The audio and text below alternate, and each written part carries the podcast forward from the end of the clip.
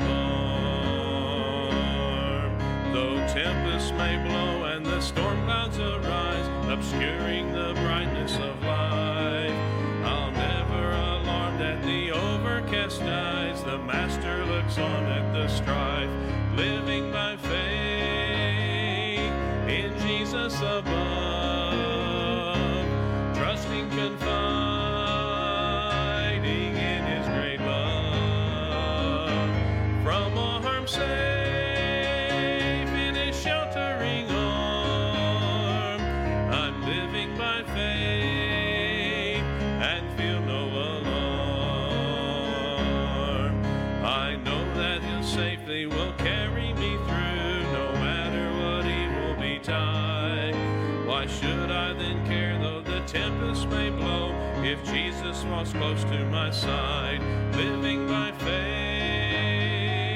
in Jesus above.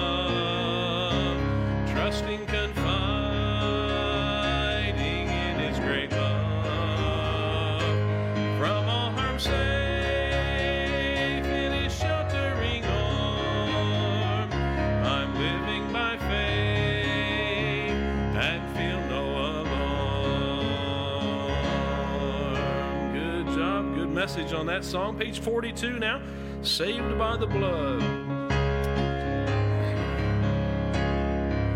Saved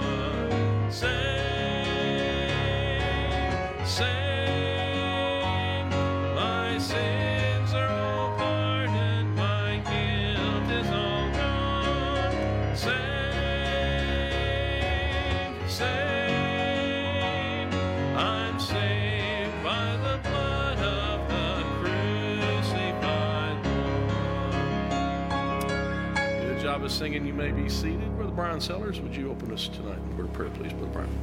Father, we thank you for this afternoon in your house. Pray that us, God, to be receiving of to bless that time together, uh, watch over them, Lord, and the need there. God, pray that you with all the prayer be mentioned, Lord, that you- just, uh, be with each and every one that's mentioned on the prayer list, Lord. And we thank you for Pastor and being back safely.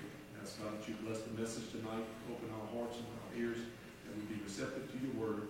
And we ask all these things in Christ's name. Amen. All right.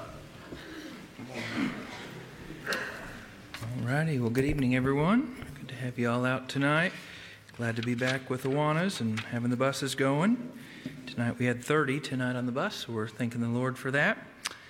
Uh, a couple of things to acknowledge here from this week. I uh, just was talking with the Regniers back at the back. But the Larrys had cataract surgery done on both eyes, and uh, both have gone well from what they've seen. So we're praising the Lord for that, that they helped them out there. And then uh, also glad to share with you, Brother Lynn meant to mention this Sunday night, and just it slipped his mind.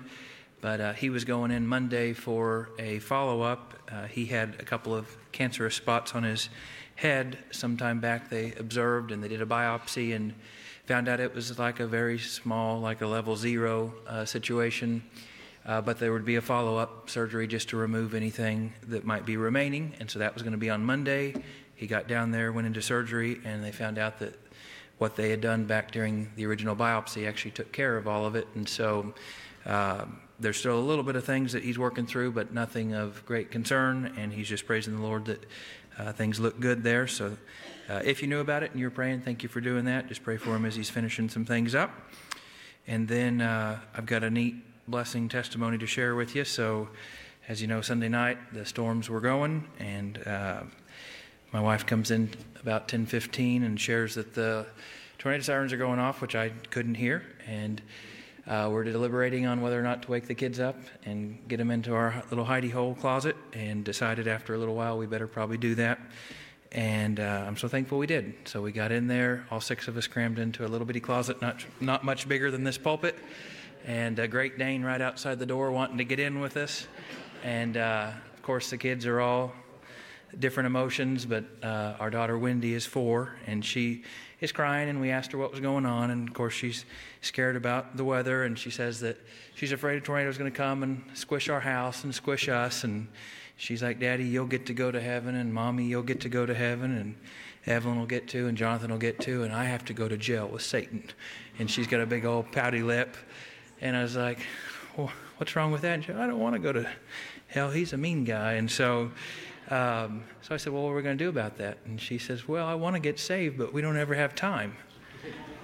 And talk about convicting, you don't ever have time. And so, so well, we got time right now. And so we took some time, and uh, praise God, Wendy is not going to have to go to jail with Satan. So we're thankful. I don't know what the storm did, but I know what it did in our home. And it's odd. Sarah was telling me Monday morning, we were talking about it. We've had two tornadoes change our lives. Uh, if you don't know, our family got hit by the May 20th, 2013 tornado down in May or in uh, Moore, and uh, Central was very kind and uh, helped us out through a difficult time. And through that, we saw God do just amazing things, open so many doors of opportunity for Sarah and I. Just getting married, five months in, eight days living in the house, and uh, so that one started a change in our life, and this one had a big impact too. So I don't, I don't want any more. But I do have one more daughter that needs to get saved, so I praise the Lord for how He can use even the weather. He can say, Peace, be still, or He can stir up the emotions of our heart and get us right with Him. So we're thankful for what He's doing. And uh, Wendy's a student, so I counted it as a CBA salvation. So I think she's number 13 for the year. And uh, I got to share that with our uh, curriculum representative Monday. He shared a testimony back in September with us that was just a little salvation illustration. We had three or four kids that were here after school one day. He got done with his meeting and shared it with them, and a couple of them said they'd like to get saved, so I followed up with them, and that was our first one back in the fall. And so when I told him that we've had 13 or 12 since then, he was floored, and uh, I'm still floored, and I get to see it every day. So praise God, he's he's a good God. So so those are the the praises on the list. I've got a couple of uh, prayer requests. Uh, if we could pray for Dylan Skarkey, Miss Tina's son, she's just asking for some unspoken prayer for him, and so pray for Dylan. And then also, uh, I mentioned last week uh, Miss Beth Kriebel's uh, father. He was in a car accident and he has passed away. His funeral is this Friday, so if you could pray for the Kriebels as they go through that loss. Uh, also, late Sunday night after service, um, we found out as a staff that brother, uh, longtime member Brother Melvin Stone, uh, he uh, has been fighting a lot of different uh, ailments, and he's 91, and he passed away Monday night. And so, uh, long, long time member, I don't know, probably 40 years at least, and just a really neat old guy. But anyhow, pray for the Stone family as they're they're dealing with that. But I'm I'm thankful for him. He's with his wife now and not having to suffer. So pray for the Stones. Uh, Brother Lynn asked me to clear something up. Sunday he mentioned that Don Howarth was going in, had some heart issues. Uh, that was a mistake. It was actually uh, Brother Don Loney that we've already been praying for. Uh, he is having a surgery tomorrow, a, a heart surgery tomorrow. So that we know of, Brother Don Howarth is, is okay, uh, but do continue to pray for Brother Don Loney as he is uh, going in tomorrow morning. And then uh, Miss Debbie Denton had a procedure done here beginning of the week. Things look to be going okay on recovery there, so pray for her. And then uh, just pray for Brother Ralph Mangrum. Uh, got got some news today that wasn't all that encouraging, so I'm not sure. Can we share? Uh, so he got news that uh, he has cancer. I don't know to to what extent or where or anything like that, but. Uh, Brother Ralph, knowing him, he's a servant. He's in working with the Sparkies right now but uh, he's been dealing with some face pain, and I don't know if this is connected to it, but just pray for Brother Ralph uh, as he got that news uh, today. So, those are the ones I've got turned in, and uh, if anybody has any from the floor, we'll start over here and, and take them. Anybody have a praise or prayer request? Miss Pam? No? Okay. Uh, Miss Debbie? Say again? You have a new grandkid? Okay. Okay. Praise the Lord. So, uh, Miss Debbie Bimford has a new grandkid. Oh, new new niece. Never mind. New new niece. Debbie. You still get to spoil them and send them home at the end of the night, so that's not, not too bad. New niece. Very cool. Well, congratulations. Okay. Anybody else over here, this side? All right. Uh, okay. Over here, left center. Anybody got a praise or prayer request? Veronica? Yes, uh, my aunt that we were praying for last week, we did out that, um, she does not have Crohn's, Okay. but she still does have to go into surgery for a couple of weeks, they did have like a mass, they still have to go in, but it's not cancer. Mm-hmm. And then secondly, I found out today, my nephew that lives in North Carolina, he's seven, no, I think he's eight, something like that. Uh, Yeah, I think, I think he's eight, but he has cerebral palsy and he's been having seizures. But they found out that his last seizure that he had was caused because he has COVID and pneumonia. So, yeah, with all his other health problems, it's kind of concerning, so just pray for him. And that's your nephew? Yeah. What's his name? Uh, Leland, Okay. And then your aunt's name? uh, Melody. Okay. Okay. And then also my sister-in-law is traveling in from Minnesota to come visit us next week. And so then their grandchildren are all driving from, uh, dropping in to visit us. So just pray that they make it here safe and sound. Okay, so Veronica Monroe's got three. She's got some family coming in from up north, so prayers for their traveling. Uh, she's got a nephew, Leland, that they found out he has cerebral palsy as well as a few other things. And uh, so we need to be praying for uh, Leland. And then also her aunt, she mentioned last week, um, had colon cancer. Uh, her name is Melody. Uh, they actually found out it's not cancer. So uh, praise there, but there are some future uh, appointments and surgeries coming. So pray for Melody. Uh, praise the Lord, no, no surgery, or uh, no cancer, but upcoming surgery, family traveling, and Leland. Okay. Anybody else? All right. Okay. All right. Coming over this way. Anybody? Uh, yep, Miss Francis. Well, Rich and I are going to be leaving uh, Sunday for Houston, so just have travel mercies with us.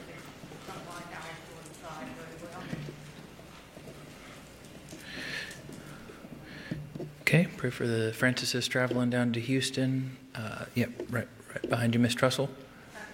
ask prayer for my cousin Brett, I put him on a prayer page, but he's, um, had his surgery, they repaired his pellet, put two plates in it, that he fell off a horse in a farming accident. And, um, the, the recovery now is really hard, he's got a lot of things going on with him, and, um, he's probably gonna be out of the wheelchair for three months, so they get to rehab with him, and he'll stay at the facility, you know, but he's got a lot going on. Okay, so uh, Sherry Trussell's brother, Brett, had an accident uh, riding his horse and long road of recovery there and in a wheelchair for a couple of months. So pray for Brett if you could. Okay, anybody else back here? Miss Anna? We need to pray for Gordon Wright. He was feeling better, so he's been coming to the center a couple days. And he had planned to come tonight, got home and started feeling bad, lost his voice, so we need to pray for him. And we need to continue to pray for my aunt. Okay.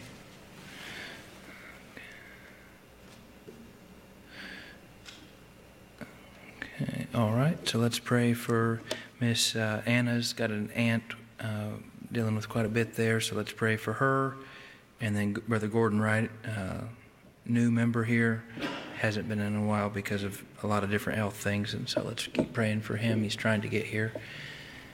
Uh, anybody else up this way? Oh, Miss Lois. My daughter-in-law, Anna Brown, uh, she's in the hospital in Tulsa, has been there about a week. They don't know what's wrong. We need prayer. Okay, so pray for Miss Lois's uh, daughter-in-law Anna Brown in the hospital in Tulsa for a week, and still unsure as to what what's leading to her visit. So pray for Miss Anna. Okay, anybody over here far far wing? Becky. Um, praise request or praise. We had our fourth grandbaby yesterday. Oh, hey.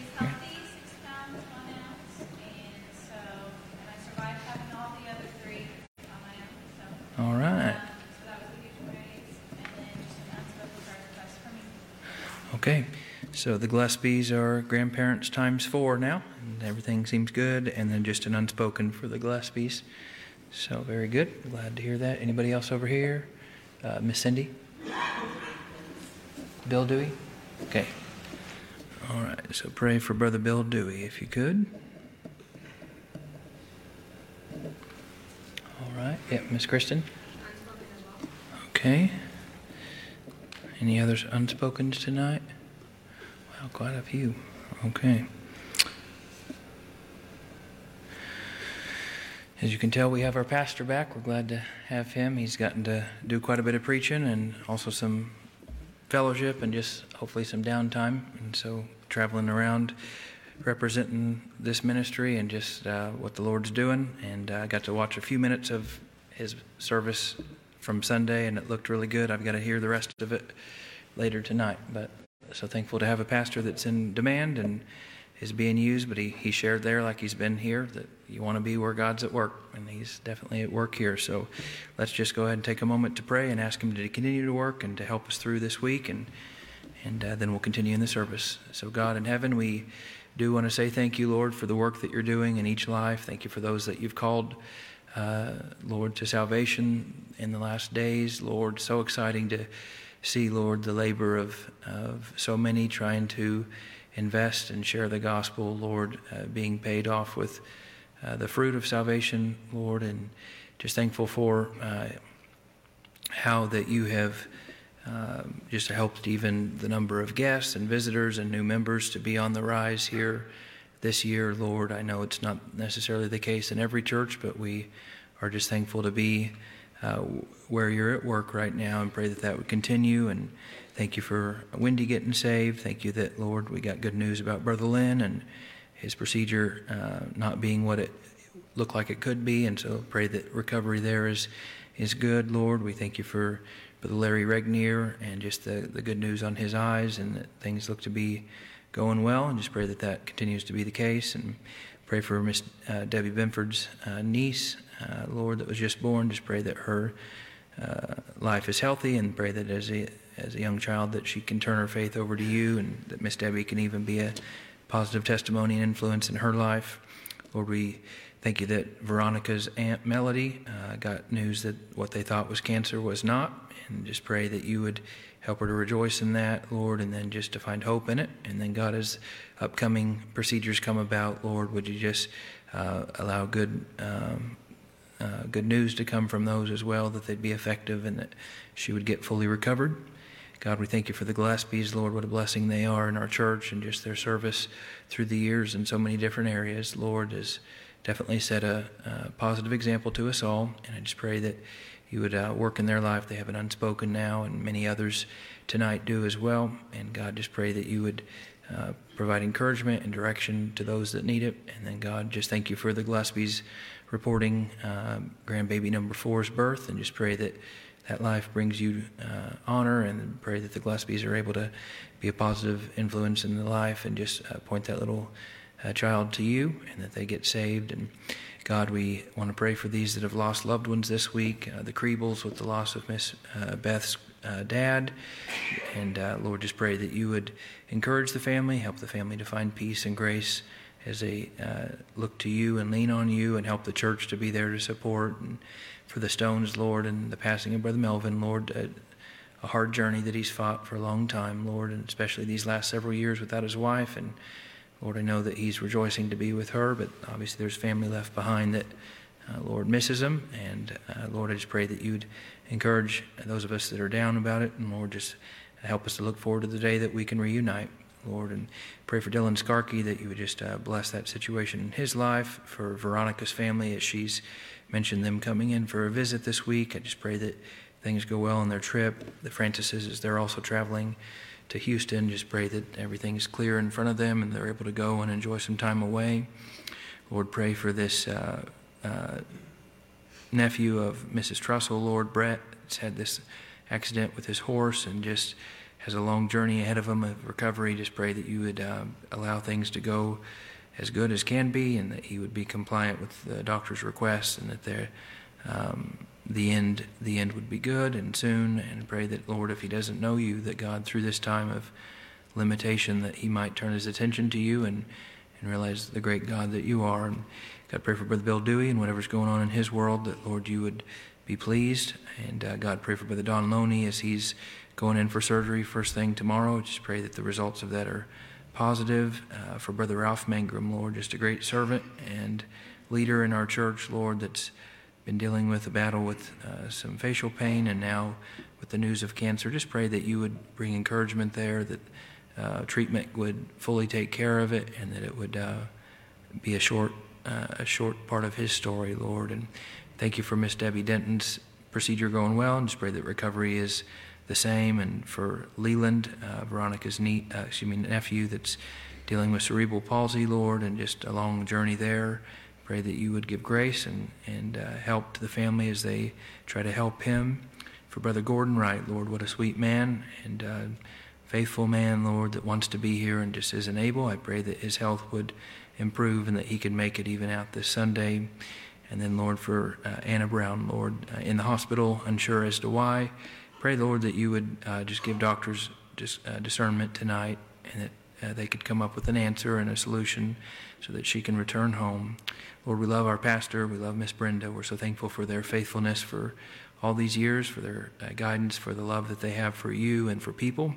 Pray that you'd use uh, him tonight as he uh, opens the word and that it would minister to us and that, Lord, we would change as a result. Lord, we love you. We thank you now. In Christ's name, amen.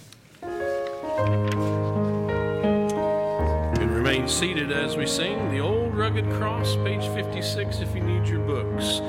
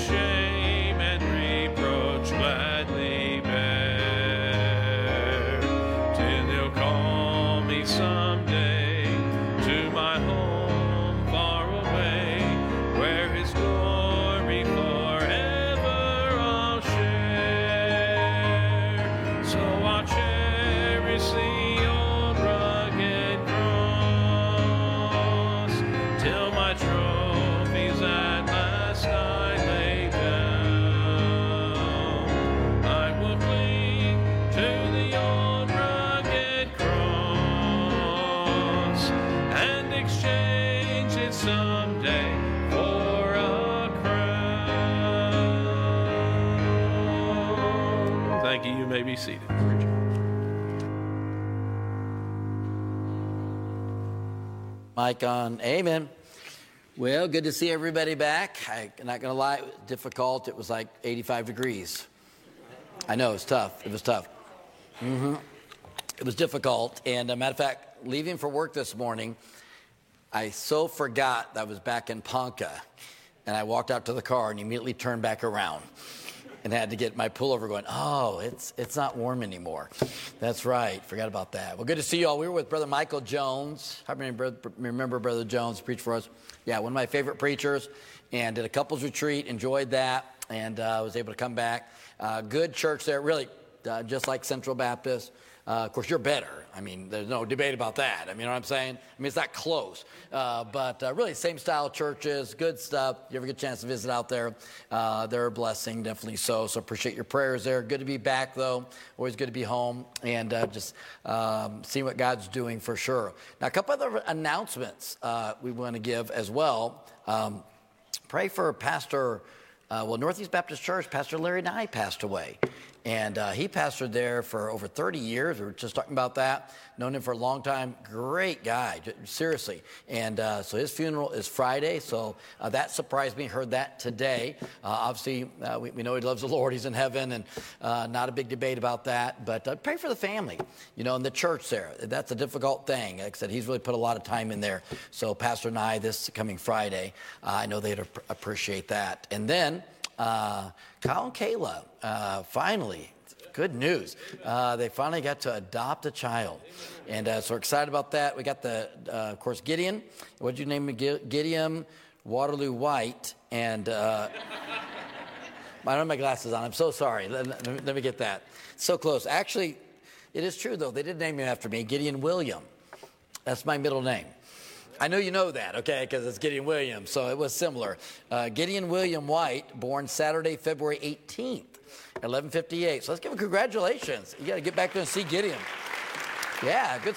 We've not seen him yet. We heard, but we were traveling, and uh, so we haven't got to see him yet. Is he, is he there by you? Is that right? It's empty?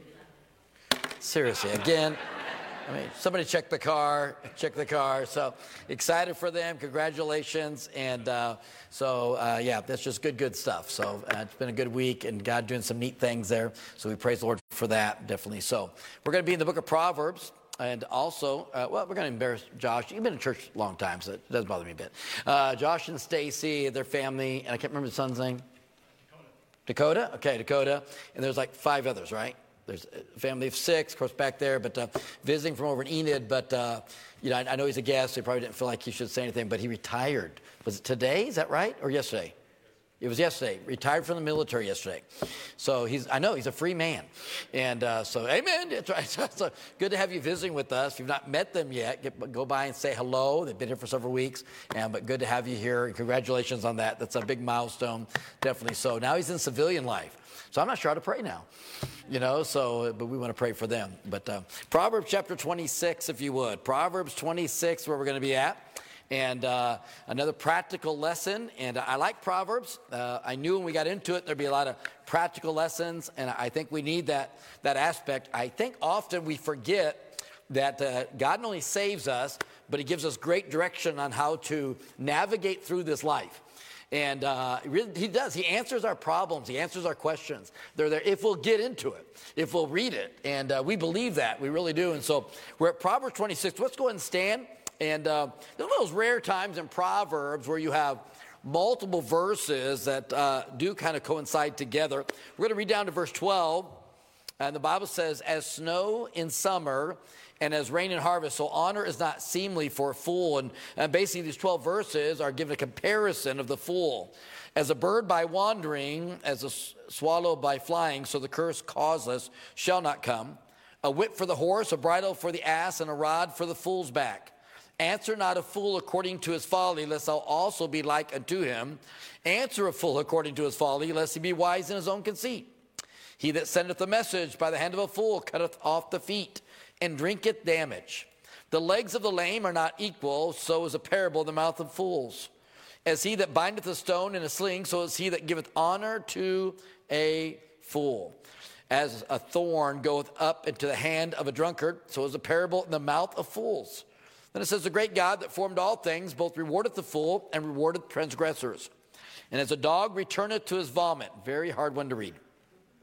So a fool returneth to his folly.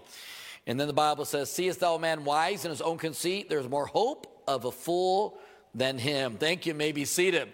Well, obviously, the theme is a fool. And uh, I think we could preach, obviously, we don't want to be a fool. And I've been at Central Baptist Church long enough to know, praise the Lord, uh, I don't minister to a lot of fools. And uh, so, in that aspect, uh, there's great warnings there. So, if you're leaning in that direction, you want to reread those verses big time. What's caught my attention are probably the most popular two verses there 4 and 5. And the Bible says, answer a fool and answer not a fool. And, uh, and I tell you why that's significant. Uh, I want to talk tonight about learning how to give an answer, and an appropriate answer. Uh, even though we're not fools, we don't want to be fools, we live in a world full of fools. Uh, we see that from the description all around us. And we are going to have to navigate that and deal with that. Without a doubt, our leader, Jesus Christ, uh, gives us the greatest examples. As I was studying this, I could not help but think about his life.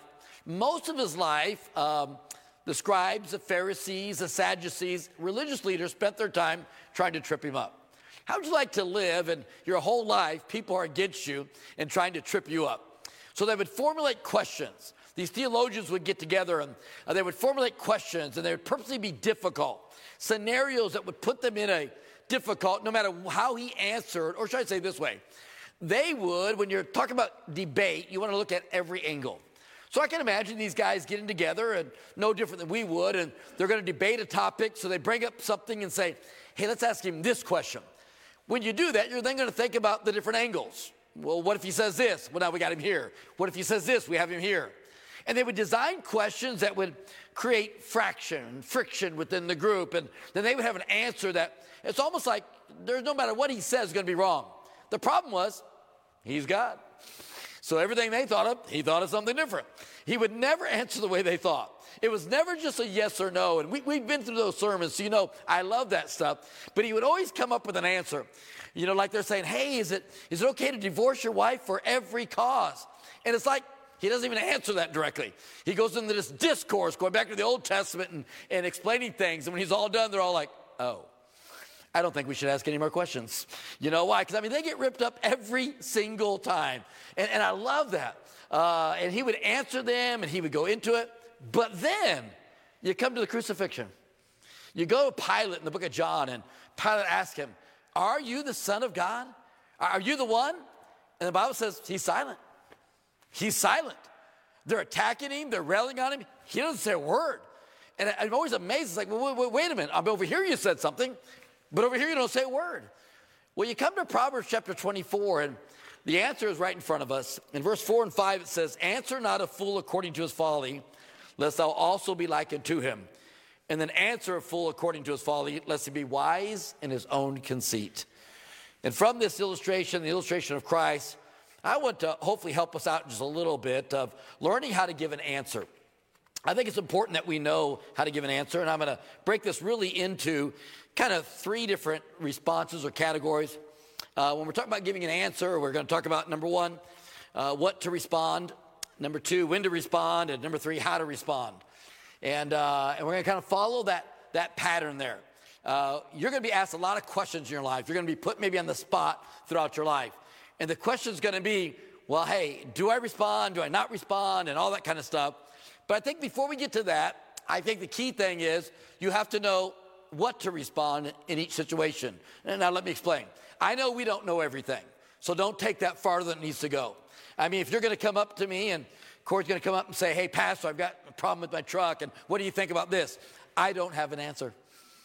And I don't feel bad that I don't have an answer. I'm like, Travis is right next to you, go ask him. Okay, that's how that's going to go. You know, in other words, that's not my field of expertise. You know what I'm saying? If there's a medical situation, we've got nurses here and so forth, and uh, maybe Miss Francis, who's taught a lot as well. And I don't know if Miss Suzette's here, and we've got many others. And so maybe you have a medical question. I'm going to I'm going to look at you and I'm going to smile and say, "You should be talking to that woman right there." Why? It's not my field. However, we're not talking about things out of our field tonight. We're talking about what do you believe about religion?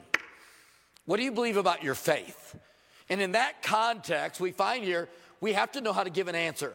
When you go to 1 Peter 3, which we're going to be at here in just a minute as well, the Bible tells us we are to be ready to give an answer to every man. And we see a theme throughout Scripture about giving answers and being ready to give an answer and what that means. Matter of fact, I wrote down just a plethora of verses along that line. We didn't read all of them to you, but I've got them here. The Bible says in Proverbs 15:1, a soft answer turneth away wrath. Proverbs 15:23, a man hath joy by the answer of his mouth. Uh, Proverbs uh, 16, 1, the preparations of the heart man and the answer of the tongue is from the Lord. And then it goes down to Proverbs 27, my son be wise and make my heart glad that I may answer him that reproacheth me. So in other words, we see even in the New and Old Testament this philosophy of, hey, there's a time where you have to be ready to give an answer. So, so in that context, we're going to start here. Whether you answer or not, here's the key. Are you ready? You have to have an answer.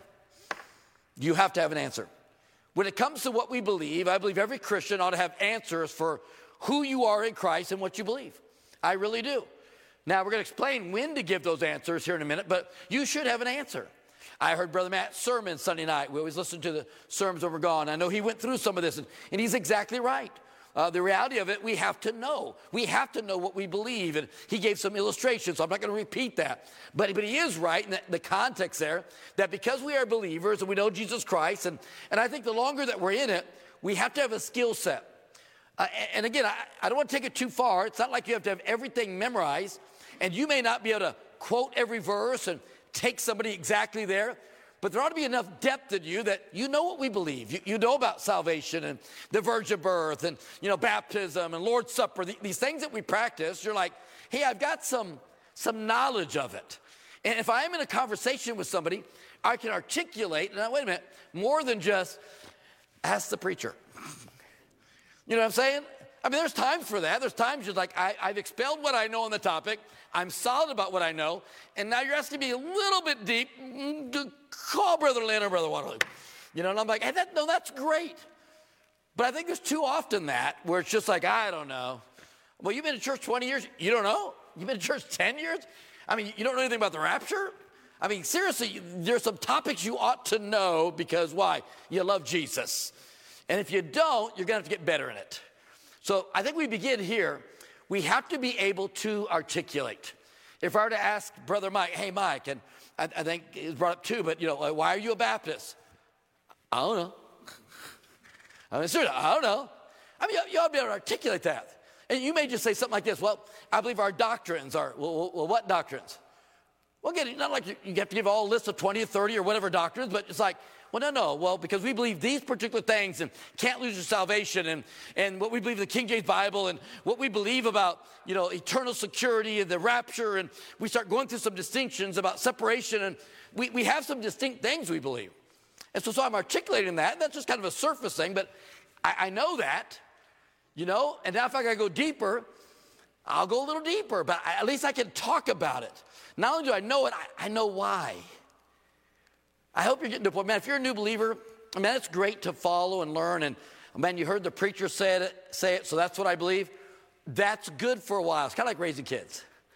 Okay, when the kids are little, I know it's a different generation. I, I, I know who I'm speaking to, but it's okay.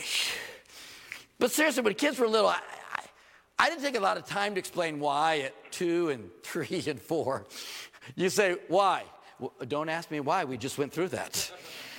No, but you know, really, I, I, I did. I mean, we, it's not like we never did, but it's not like I'm explaining everything to a two year old or a three year old on everything. It's probably going to be short, like, hey, don't touch that socket, it can burn you.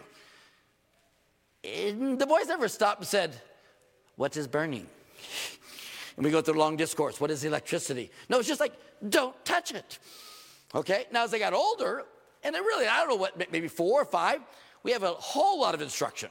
There was a whole lot, but we, we did way more instructing. But early on, it was just like, hey, you just need to do that because, are you ready? I'm bigger than you. Okay? Oh, I don't think you should say that. I did. Okay? I'm the dad. I want you. Why do you want me to sit here? Just sit there. Okay? Because that's what I want you. It's, it's that simple. Now, there is a level of just following. No, seriously, there is a level of following. But then there comes a point where to transfer our faith, I, I did want our boys to know why.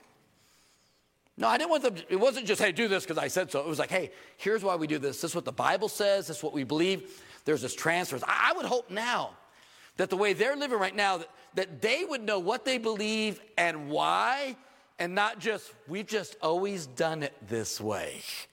Okay? See, that's what I'm talking about. The what to give an answer is, I can't always be there with you. No, seriously, I can't always stand there. You're at work and, and it's like, oh, that's a good question. I wish Pastor was here. No, you've got to be able to say, well, as a Christian, we don't do this. As a Christian, we believe in morality. As a Christian, yeah, yeah we don't drink and, and, we're not cussers and uh, we don't do certain things. We're, we're believers. And, and, here's why. And, and here's what we believe about heaven and Here's what we believe. We do believe in hell, and, and not the way you always use the word. Okay? And, and, and, and yeah, we take some moral stands, and, and yes, uh, believe it or not, we, we do oppose homosexuality like we do all other immorality. And, and we don't have a problem with that. And you see what I'm saying? I, I can articulate that. And I'm not doing it mean and I'm not ugly about it. I'm just like, here's what I know what the Bible says about it. So I'm also not tripped up by it. So I, am trying not to belabor this point, but can I tell you? You can't answer something you don't know anything about. So when you're a young believer, I get it. You just got saved, it's to take you a while. But folks, you got to get to a point, if we're saying Christianity is the center of my life, and you have all these social issues and life issues out there, we got to do better than just, ah, that's just what I was told. There's got to be some conviction in here. Because I'm telling you, if, if you don't have a conviction and knowledge of what you believe and why, they'll change you out there. No, they will change you out there. So he says, answer not a fool according to his folly. Then he says, answer. So, number one, I just want you to understand we're going to talk about we need to have answers. So, that is the first point. Throughout Scripture, we need to have answers. Number two, though, so when to respond. Interesting in this Proverbs 26, 4 and 5. Answer not a fool according to his folly, lest thou also be likened to him. So we have this command saying, hey, hey, don't answer a fool the really the way that he's coming at you. Then he turns around the next verse, however, answer a fool according to his folly, lest he be wise in his own conceit. You read that, you're like, we have a contradiction in the Word of God. But it's really not. And here's why there is a time and place for everything.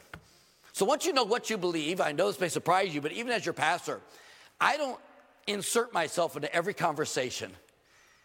I don't jump into every debate. You say, why? Because there's a time to answer foolish things and there's a time not to. In my ministry, I've just learned that. Oh, I know what I believe and I'm confident what I believe. But there's a time, and we're going to walk through that. First of all, I want to show you when not to. When not to. I'll give you the obvious one first. How's this?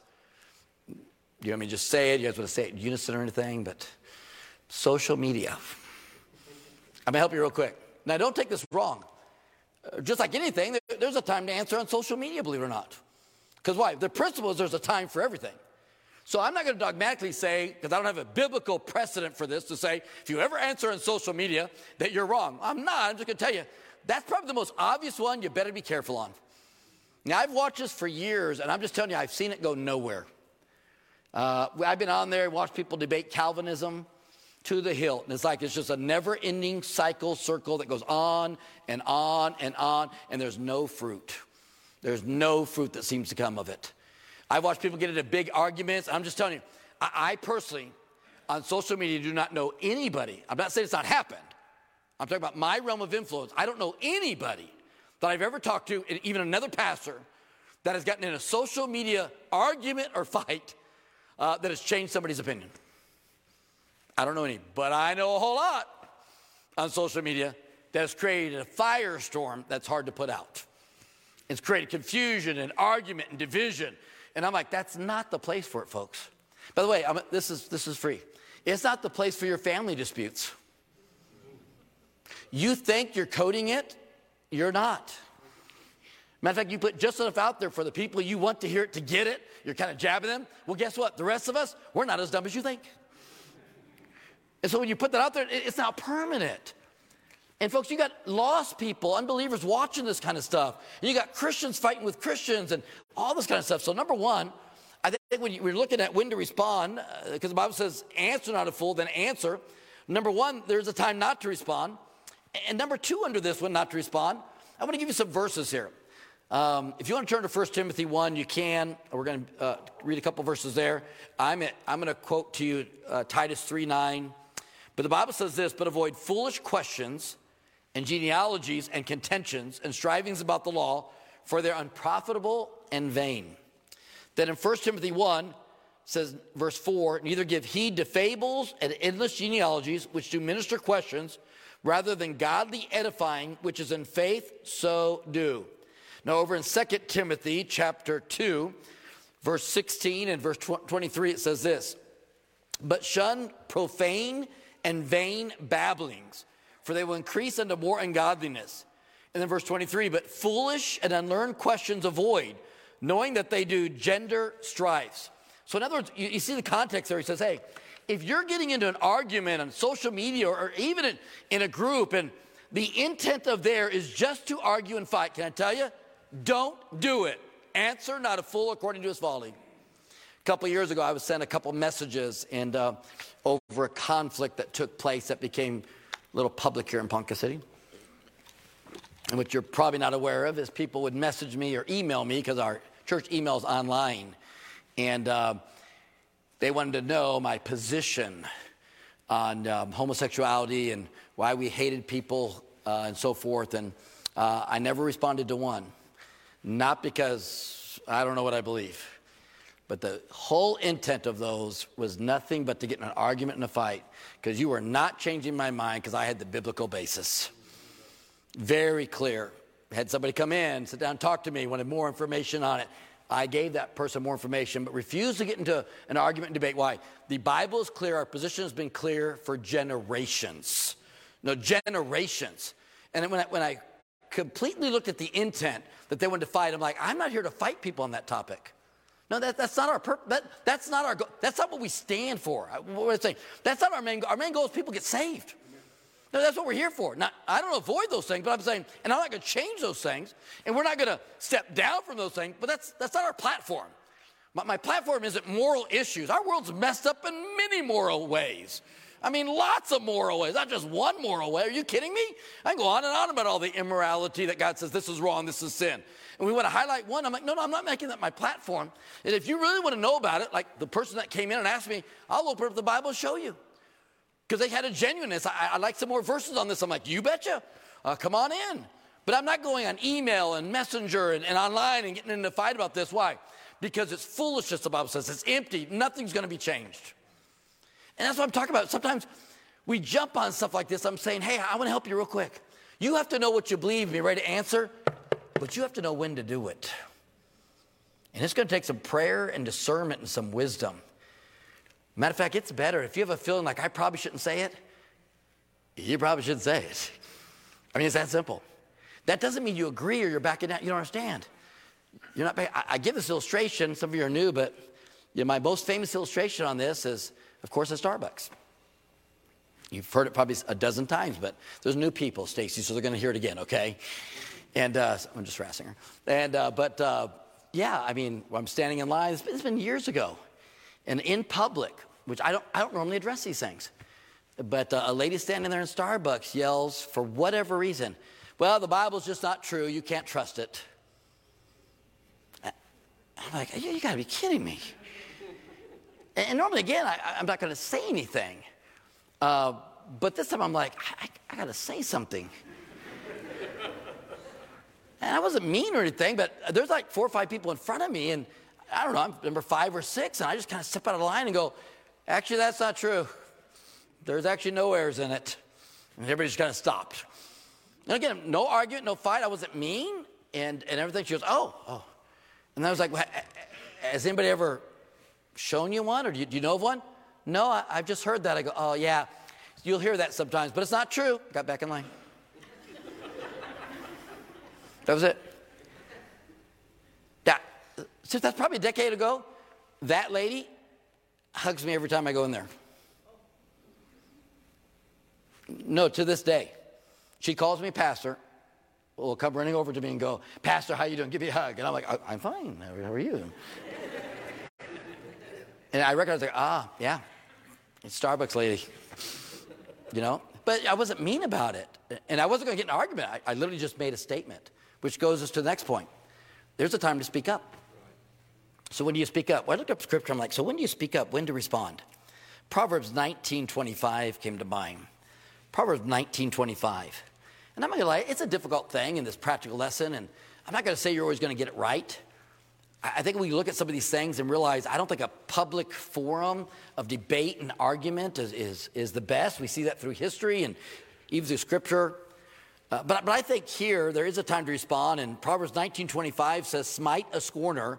Now look at this, and the simple will beware, and reprove one that hath understanding, and he will understand knowledge. In Proverbs 21:11, similar, when the scorner is punished, the simple is made wise, and when the wise is instructed, instructed he receiveth knowledge. And here's what I looked at. Even when I was in line, the thought that came to me is that statement is propagated all the time by people who are lost. You can't trust the Bible, there's errors in the Bible. I mean, it's just something they've heard. And, and I'm going to be honest, in my ministry, I, I've not had anybody yet, and again, my realm of influence, people I know, I've never had anybody, if you take your Bible in, in a kindness and say, man, really, I, I've never found anything, could you show me one? Nobody's ever been able to do that. Now, I'm not saying there's people out there that, from an apologetic standpoint, don't study that and try to do that, kind of like the scribes and the Pharisees. Well, of course. But I mean, in the, the average normal realm, outside of academia, people who are trying to do that on purpose, the average person is like, I, I, don't know. Why? Well, I heard that from Paul, and he heard from Betty, and Betty heard from Larry. And you know why you heard that? Because they don't want to get into the Word of God because then they're accountable to God. And so you're lost and you're, you don't want to be accountable to God. And so you throw out stuff like, hey, uh, there's errors in it, so how can you trust it? But you've never studied it.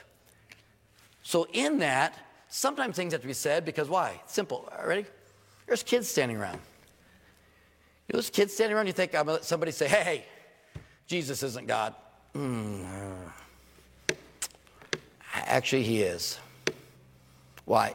Simple. No, no, no one's going to stand up. No one's going to say anything. Well, in those situations, I, I'm not going in for a debate and an argument, but I'm going to make a statement to stand up for Jesus Christ when they are simple. Now, if it's just a whole bunch of people that are in contention, we already read those, vain babblings, arguments, I'm out. And don't take it right, it's not that you can't go toe to toe with them, there's just no benefit. And so at the end of the day, if there's no benefit, why, why are we doing it? And that's what Paul was trying to get across. Multiple times he said, Why are we doing this, folks? Now, some of you, you like debate and like argument. When I was in school, of course, as a preacher, we love debate. That's just fun. And you get into those, some of you, you listen to those debate shows. You love when they get after each other and they start arguing and fighting and everything. Uh, but I'll be honest, I end up turning it. Because I'm like, as soon as you get done, I'd like to get some substance. Okay, seriously. I'll be on my radio. I listen to a couple guys, some sports guys. And uh, there's one group in particular, it's like every segment they're going to get an argument.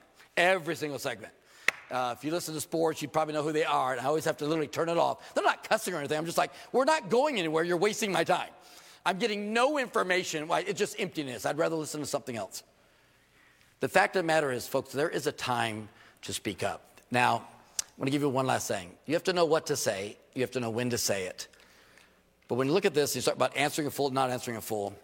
The last thing that I notice is how to say it. And again, don't have time for everything, but I want to give you just some thoughts about how to say it. Would you turn with me to 1 Peter chapter 3? I told you we'd be over in 1 Peter, so I want you to turn over there. 1 Peter chapter 3, verse 15. The Bible says in verse 15 and 16, but sanctify the Lord God in your hearts. And this is a verse most people have heard, and be ready always to give an answer to every man that asketh you a reason of the hope that is in you with meekness and fear, having a good conscience that whereas they speak evil of you as of evildoers, and by the way, they will, it's like you've done something wrong and evil, they may be ashamed that falsely accuse your good conversation or behavior in Christ. And, and, I love that he says, them that ask you a reason of the hope that is within you. So when someone's genuinely asking, you know, why do you go to church? Why are you Baptist? And why, why do you believe in God? And you, you ought to have an answer for that. But even when you're giving an answer of somebody that maybe is of a different faith or belief, and you're talking to somebody that uh, doesn't agree with you, and they've got their arguments, and they're bringing up scriptures, and the Bible's like, well, now how do you respond to that person? And very clearly, he uses two things here. He says meekness and fear. Matter of fact, if you go back up to verse 9 of the same chapter, jump up just a little bit. Verse 9, since we're there, we'll take a look at it. Not rendering evil for evil or railing for railing, but contrariwise blessing, knowing that ye thereunto are called, that ye should inherit a blessing. Now, isn't it true? When somebody rails on you, don't you want to rail back? Oh, come on, it's natural. If I start picking on your favorite sports team and you know mine, oh, you know what's coming. Oh, you know, man, I'm digging at you, and your, your mind's going, oh, yeah, well, your team's not so good either. You know, and you're going to think about that and throw it back. It's fun to listen to OU, OSU people. I mean, literally, all the OSU fans, I don't, I don't know if anybody doesn't say this OU has the worst fans ever. I expected several amens right there. I, I was very shocked at that. But then when you reverse that and uh, talk to the OU fans, they're like, oh, I can't stand OSU fans. And I'll listen to this and go, this is fun. This is fun. I mean, it's just, it's just the way people think. In other words, you kind of dig at each other. And the Bible knows that, now that's even talking about marriage. You can kind of get in a marriage and dig at each other. You said this to me, I'll say this back to you. And the Bible says, don't render evil for evil or railing for railing. Now, listen, it's a natural instinct. If you hit me, I want to hit you back. Now, I may not hit hard, but I still want to do it. Yeah, seriously. Just be honest. I mean, it's a natural reflex. You yell at me, I want to yell back. You call me a name, I got a name for you.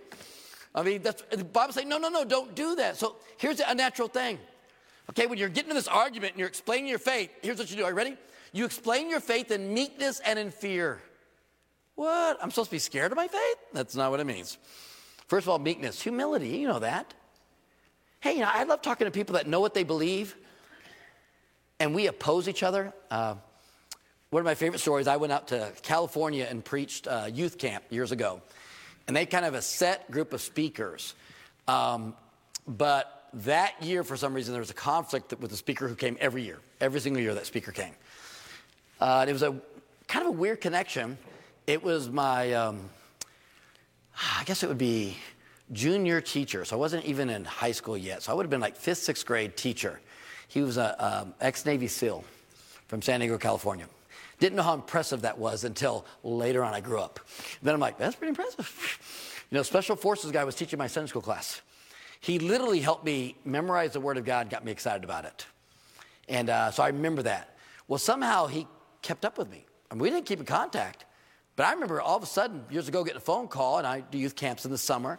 And he said, Hey, John, uh, hey, would, would you mind? Uh, his name was Roger. Would you, would you mind coming out to California? And uh, first of all, I'm like, Who's this? He tells me, I'm like, No way. And he's like, Yeah, I'm running youth camps now. And I'm like, This ex Navy SEAL is now dedicating his life to run youth camps.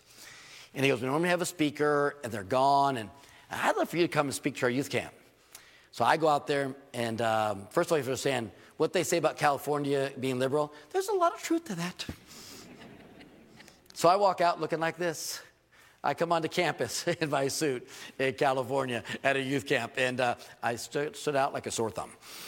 And as soon as I walked on, they go, oh, You must be the speaker. I'm like, How'd you know? That is so good.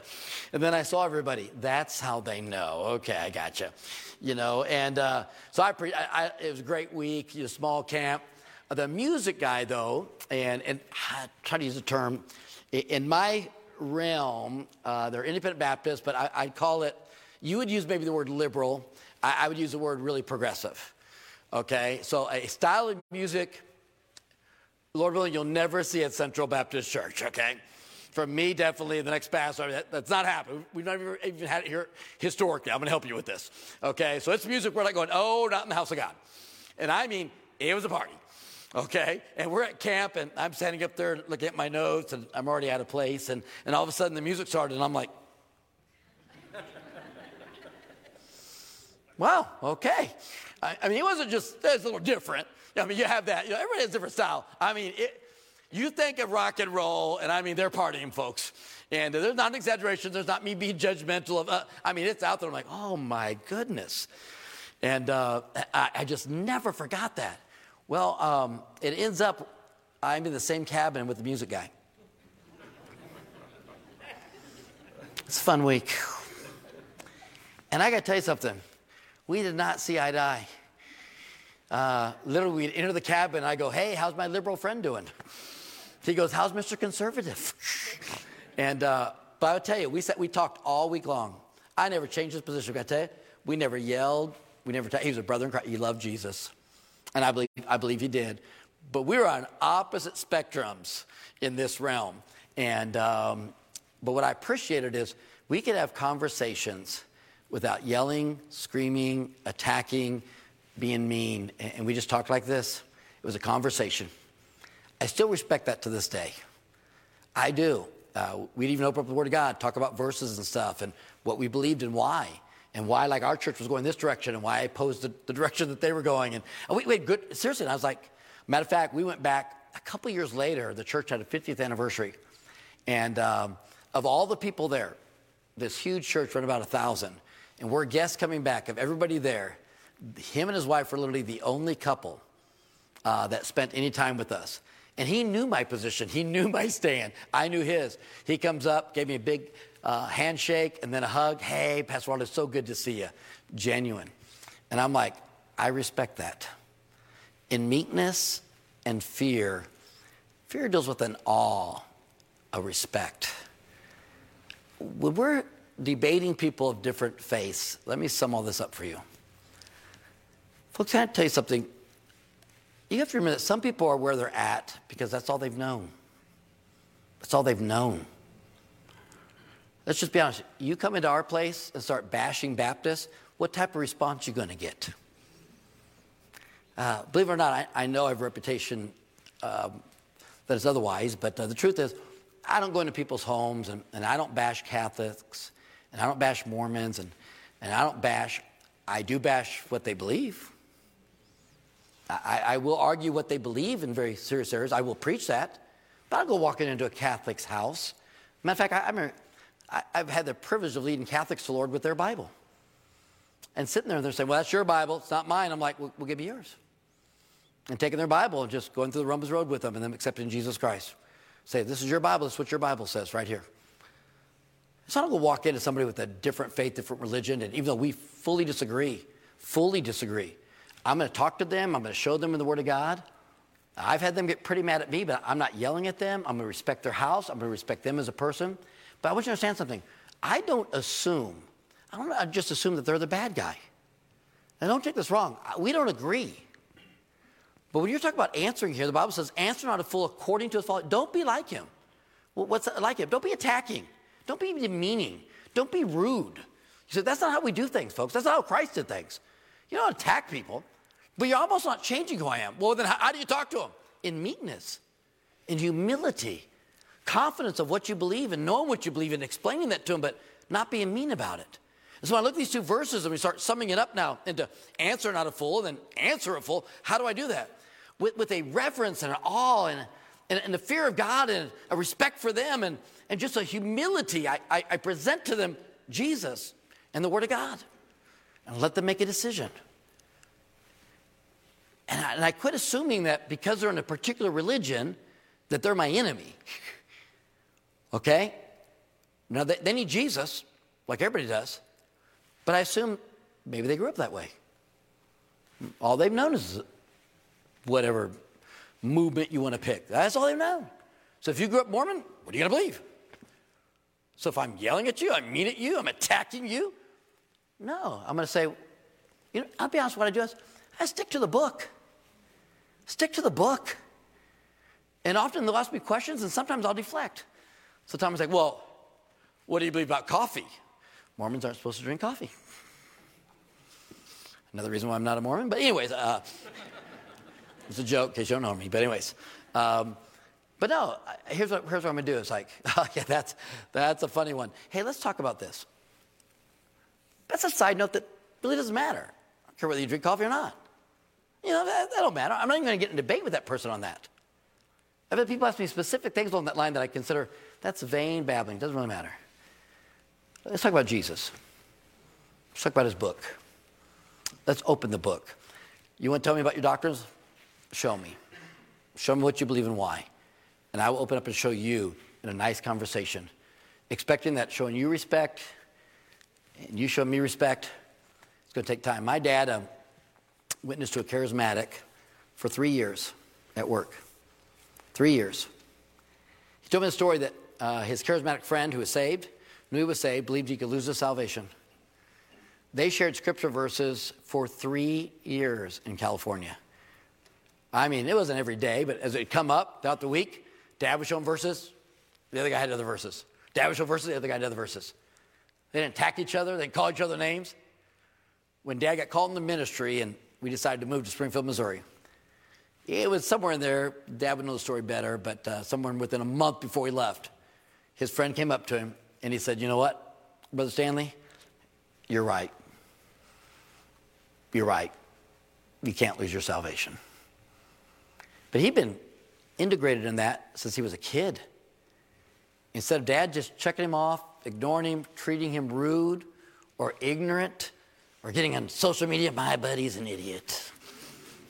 You know, I mean, he just loved him, um, continued to have the conversations, and it took the guy three years. I love that. Why? Because there is a time to answer. There's a time to be quiet, and some of you need to learn that. And there's a time to speak up, and some of you need to learn that. And when you do, when you do, make sure you know what you believe. Oh, you're not going to be a, a pro or expert, but do some study. Know what you believe and why. And never be afraid of this. I uh, witnessed to a Jehovah's Witness for almost three years. I was a student and he was trying to convert me. I was fresh. No, really, 17 years old. We'd have hour, hour and a half discussions at night till one o'clock in the morning after work. And he thought, man, I got this young man. But what he did was this we'd have these discussions. I would then go back to the dorms. I'd open up my Bible and find answers. And a couple days later, here we go again. Never yelling, never fighting. He never changed me, I never changed him. But I learned how to present. And I learned there was a time to present and a time not to present. Um, and I know, different message, but I want to help you tonight. We need to have answers. We need to have answers. So start there. Learn what you believe, know why. And then develop the skill of knowing when to speak up and when to say, nope. Why? Because there's no benefit. No benefit. I hope you get something out of this tonight. I know these are some practical messages, some teaching messages, but I hope it'll be a benefit to you in some way. Well, let's close with a word of prayer. Lord, we come to you now, Lord. We thank you for your word. Lord, I know here we, we're not, we don't have people playing the fool, and we thank you for that. And Lord, this passage is telling us how to relate to people who are, who are foolish, people who want to argue and debate and ask silly questions and questions that don't matter. You always think of the old one Can God make a rock so big they can't pick it up? Just silliness, just things that make no sense at all. Lord, you tell us to avoid that. But when somebody has a question, Lord, you tell us to answer them. And Lord, then there is a time to speak up, lest those that are foolish, Lord, are wise in their own conceit, the Bible says there. So, Lord, give us discernment of when to be quiet and when to speak up. But, Lord, definitely help us to know this, Lord, that before that time comes, that we would know who we are in you, we would know what we believe, and we'd be able to at least articulate it to the best of our ability. Help our great church, Lord. Lord, we thank you for the salvations and the people growing, Lord, and just the heart and spirit of the church. We thank you for that, Lord. And we know that's from you, and we pray that continues strong. And Lord, help us to be meek and respectful to those in our community, Lord, that we disagree with that we don't see eye to eye on. Lord, we don't plan on changing because we believe your word. But Lord, I pray, Central Baptist Church, we, we won't have the wrong spirit. Lord, I probably should have majored a little bit more on that tonight. But Lord, I, I know that's my heart. I don't want us to have the wrong spirit, uh, Lord, as we're approaching people. That, Lord, we don't plan on changing, but, but we want to come across appropriate. Help us, I pray, in Jesus' name. Amen. Well, thank you all. We look forward to Sunday, and uh, March is upon us. And uh, so look forward to that. So, Lord bless you all.